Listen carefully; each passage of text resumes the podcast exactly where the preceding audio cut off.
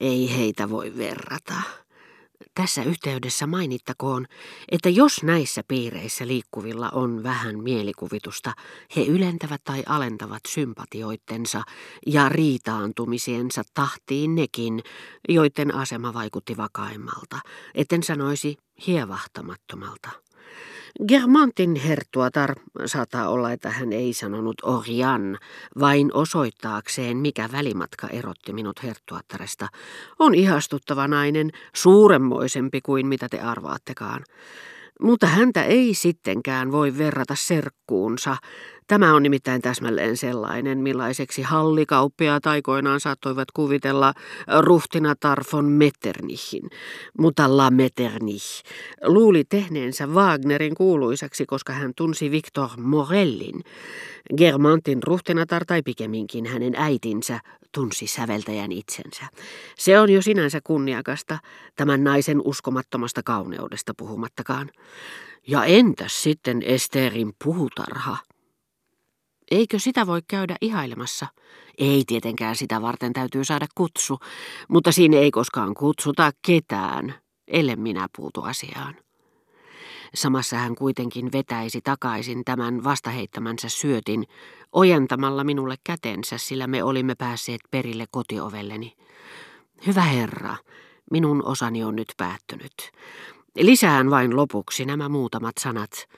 Joku toinen tarjoaa teille ehkä jonakin päivänä sympatiansa, niin kuin minäkin. Kumpa tämänkertainen esimerkki olisi teille silloin opiksi? Älkää aliarvioiko hänen tarjoustaan. Sympatia on aina ja kaikkialla kallisarvoista. Sen, mitä ei voi tehdä yksin elämässä, koska on paljon sellaista, mitä ei voi pyytää, ei tehdä, ei tahtoa, eikä oppia yksin – voi mainiosti tehdä yhteistuumin, eikä osanottajia tarvitse olla kolmetoista, kuten Balzakin romaanissa, eikä edes neljä, kuten kolmessa muskettisoturissa. Jääkää hyvästi. Hän oli ilmeisesti väsynyt ja luopunut saman tien suunnitelmastaan käydä ihailemassa kuutamoa, sillä hän kehotti minua pyytämään ajuria ajamaan suoraan kotiin. Heti sen jälkeen hän käännähti äkkiä ikään kuin olisi halunnut perua sanansa. Mutta olin jo välittänyt käskyn, ja päästäkseni viimeinkin kotiin, soitin vitkastelematta ovikelloa suomatta enää ajatustakaan mielessäni pyörineille jutuille Saksan keisarista ja kenraali Boottasta, jotka vielä äsken olisin halunnut kertoa paronille, mutta jotka hänen yllättävää ja raivokas asenteensa oli karkottanut sen sileän tien. Tullessani huoneeseeni näin lipastollani kirjeen, jonka Françoisin palveluspoika oli kirjoittanut ystävälleen ja unohtanut siihen.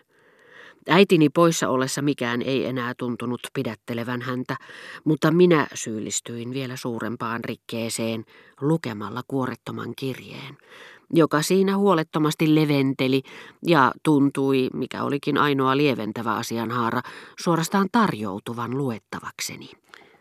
Rakas ystävä ja serkku, toivottavasti terveytesi on hyvä, niin kuin myös koko pikkuperheen ja erikoisesti kummipoikani Josefin terveys, jota minulla ei vielä ole ilo tuntea, mutta josta pidän eniten teistä, koska kummipoikani. Muuten, mistä sen tietää vaikka sinut, rakas ystävä ja serkku, ja rakas vaimosi, serkkuni Marie, jo huomenna syöstään meren syvyyksiin, niin kuin maston huippuun sidottu merimies, sillä tämä maailma on murheen laakso.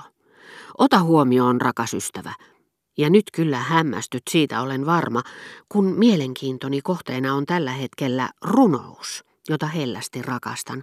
Jotenkin täytyy saada aikansa kulumaan. Niinpä älä liikaa ihmettele, jos en vielä ole vastannut viimeiseen kirjeeseesi. Ellet voi antaa anteeksi, niin unohda ainakin.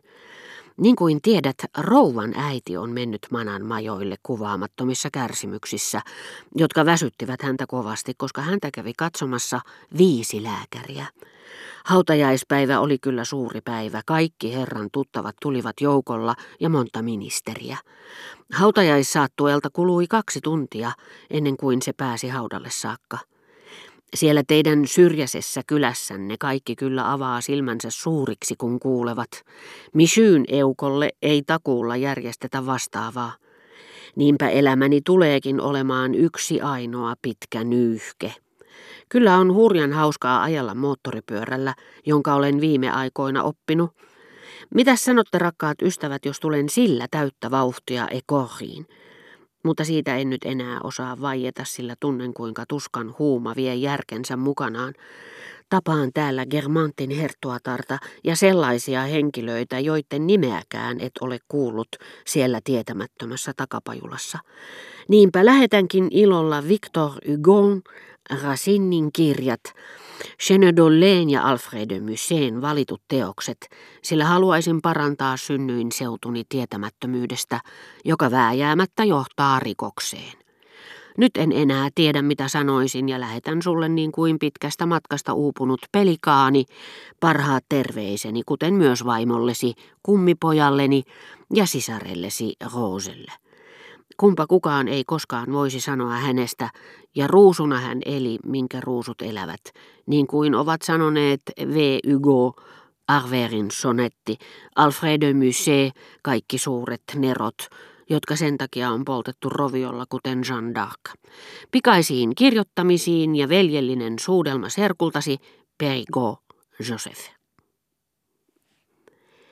Meitä viehättää ja vetää puoleensa sellainen henkilö, jonka elämä edustaa silmissämme jotakin tuntematonta, viimeistä tuhoon tuomittua illuusiota.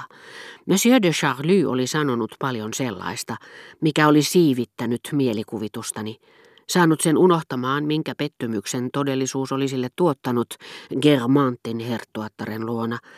Henkilöiden nimille käy niin kuin maantieteellisillekin nimille, ja lähtenyt ohjaamaan sitä ruhtinatarta Orjanin serkkua kohti. Muuten Monsieur de Charlie onnistui harhauttamaan minua jonkin aikaa, mitä suuren maailman ihmisten oletettuun arvoon ja eroavuuksiin tulee, vain siksi, että hän erehtyi itsekin arvioissaan. Ja se johtui luultavasti siitä, että hän ei tehnyt mitään vakavissaan, ei kirjoittanut, ei maalannut, ei ylipäänsä ryhtynyt mihinkään todella syvällisesti.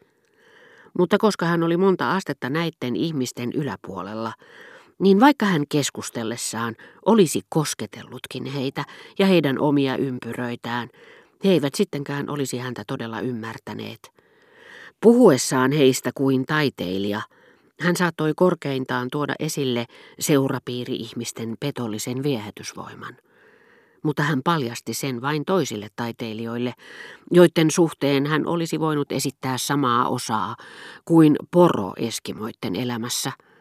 Tämä kallisarvoinen eläin nimittäin riipii ravinnokseen kivikkoisesta autiomaasta sammalta ja jäkälää, joita he eivät osaisi etsiä, eivätkä käyttää hyväkseen, mutta jotka poro pystyy sulattamaan ja muuntamaan nautittavaksi kelpaavaksi ravinnoksi näille peräpohjolan asukkaille.